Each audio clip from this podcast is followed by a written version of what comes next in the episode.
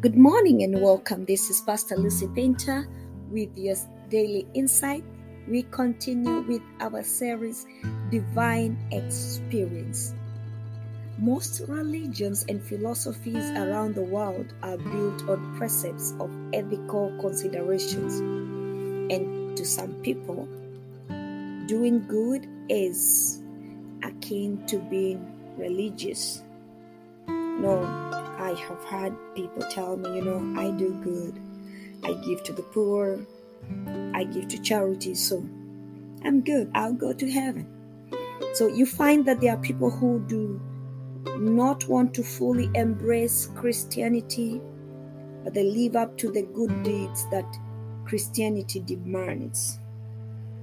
And there are people in the Bible and even today that we know to be noble. I'm sure you can count a few in your circles and maybe you consider yourself noble too. So, people of unquestionable morality and religious zeal. But the question is, and that is a question I want us to ponder today, is doing good. Let me phrase it this way. Okay. I'm gonna take a step back and phrase the question. The question is Does doing good earn us salvation? Is it really enough? So, think about that. We'll answer it not loudly. You can maybe give, me a voice mail record right there or even in the comment section let's have this discussion. Let me know. Does doing good us salvation? Is it really enough? So the Apostle Luke narrates in the book of Acts, chapter 10, we're going to read verse 1 to 8, that there was a certain man in Caesarea called Cornelius, a centurion of what was called the Italian regiment. He was a devout man and one who feared God with all his household who gave alms generously to the people and prayed to God always. About the ninth hour of the day, he saw clearly in a vision an angel of God coming in and saying to him, Cornelius. And when he, he observed him, he was afraid and said, What is it, Lord? So he said to him, Your prayers and your alms have come up for a memorial before God. Now send men to Joppa and send for Simon whose surname is Peter. He is lodging with Simon a tanner, whose house is by the sea. He will tell you what you must do.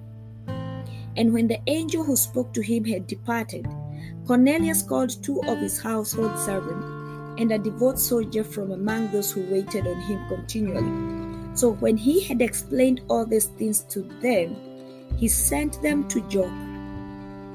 Wow. So Today, this is a, a, taking another turn in our divine experience series. So, Luke paints so well the character of this man, Cornelius, a man who was a centurion, or rather a captain over a hundred soldiers. This was a devout man, a man who feared God, a generous man, a man who impacted even his family with his devotion. He was a Gentile who had fully embraced Judaism and lived up to it. He was an officer in the Roman Empire, and that empire by then was oppressing Israel at that time. And this was a man who had realized the bankruptcy of pagan religion and sought to worship God and lead a moral life. So Luke paints a man who had a light in him a man who was close enough to the kingdom, but just outside the kingdom nonetheless. We see a man who had a relationship with God, a man who was sympathetic and supportive to the Jewish faith, yet he was not part of the mainstream Jewish faith. But the Bible says that about the ninth hour of the day, he saw clearly in a vision an angel of God coming in and saying to him, Cornelius.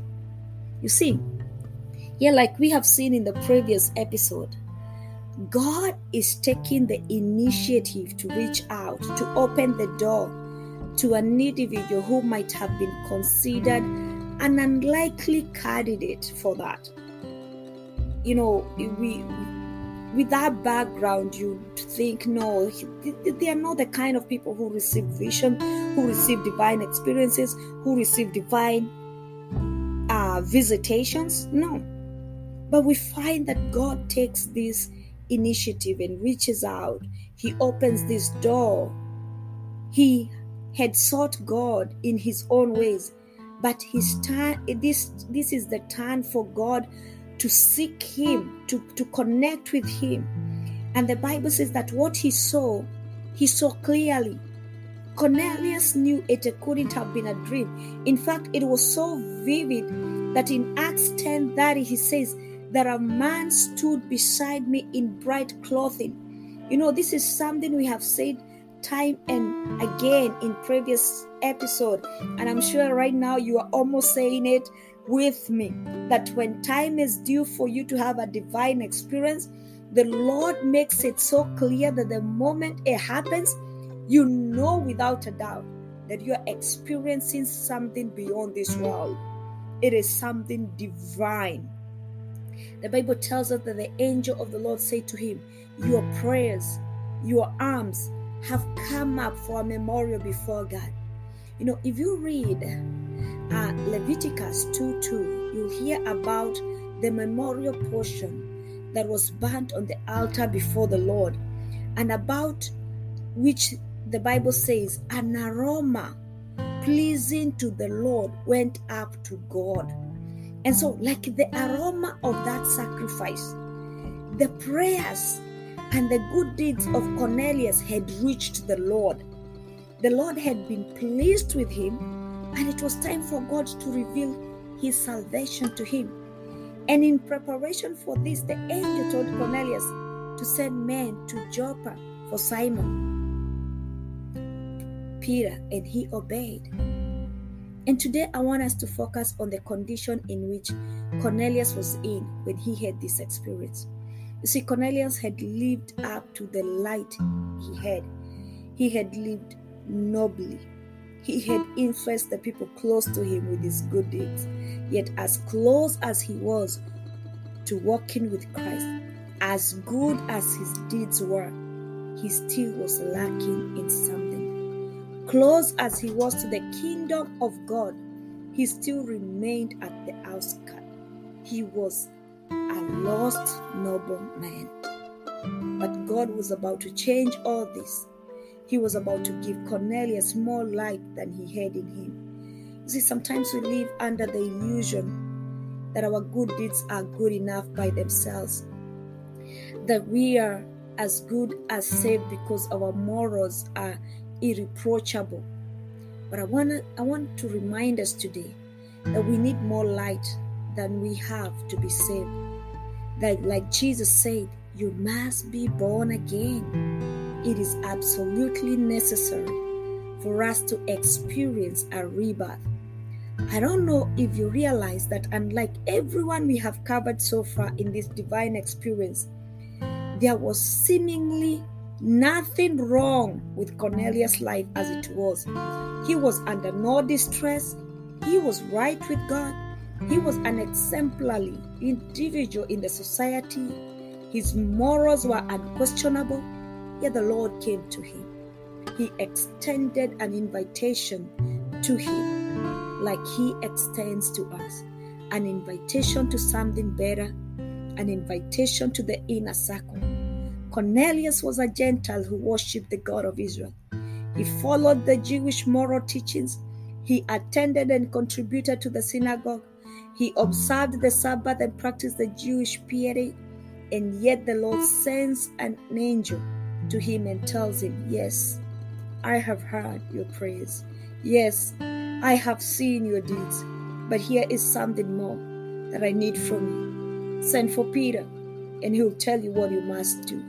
You see, like Cornelius, some of us are still held back by our old beliefs, doing good deeds like is is all that count. Going to church, Giving alms, helping the poor is as good as attaining salvation. But I pray that we may accept the invitation that the Lord is extending to us today the invitation to a greater life, the invitation to real salvation through Jesus Christ. I pray that our eyes may be open, that our vision may be clearer. May we continue to have these divine experiences, not only when things are going well, but also when we think that everything is well, lest we sit back when we should be seeking something more. May we continue to seek the Lord by all means available to us, even as we wait for those special experiences. And like Cornelius said of his people to get Peter at the command of the Lord, may we not hesitate when the Lord seeks us. Amen and amen. This is Pastor Lucy Painter with your daily insights, and this is Divine Experience, Day 11. Shalom.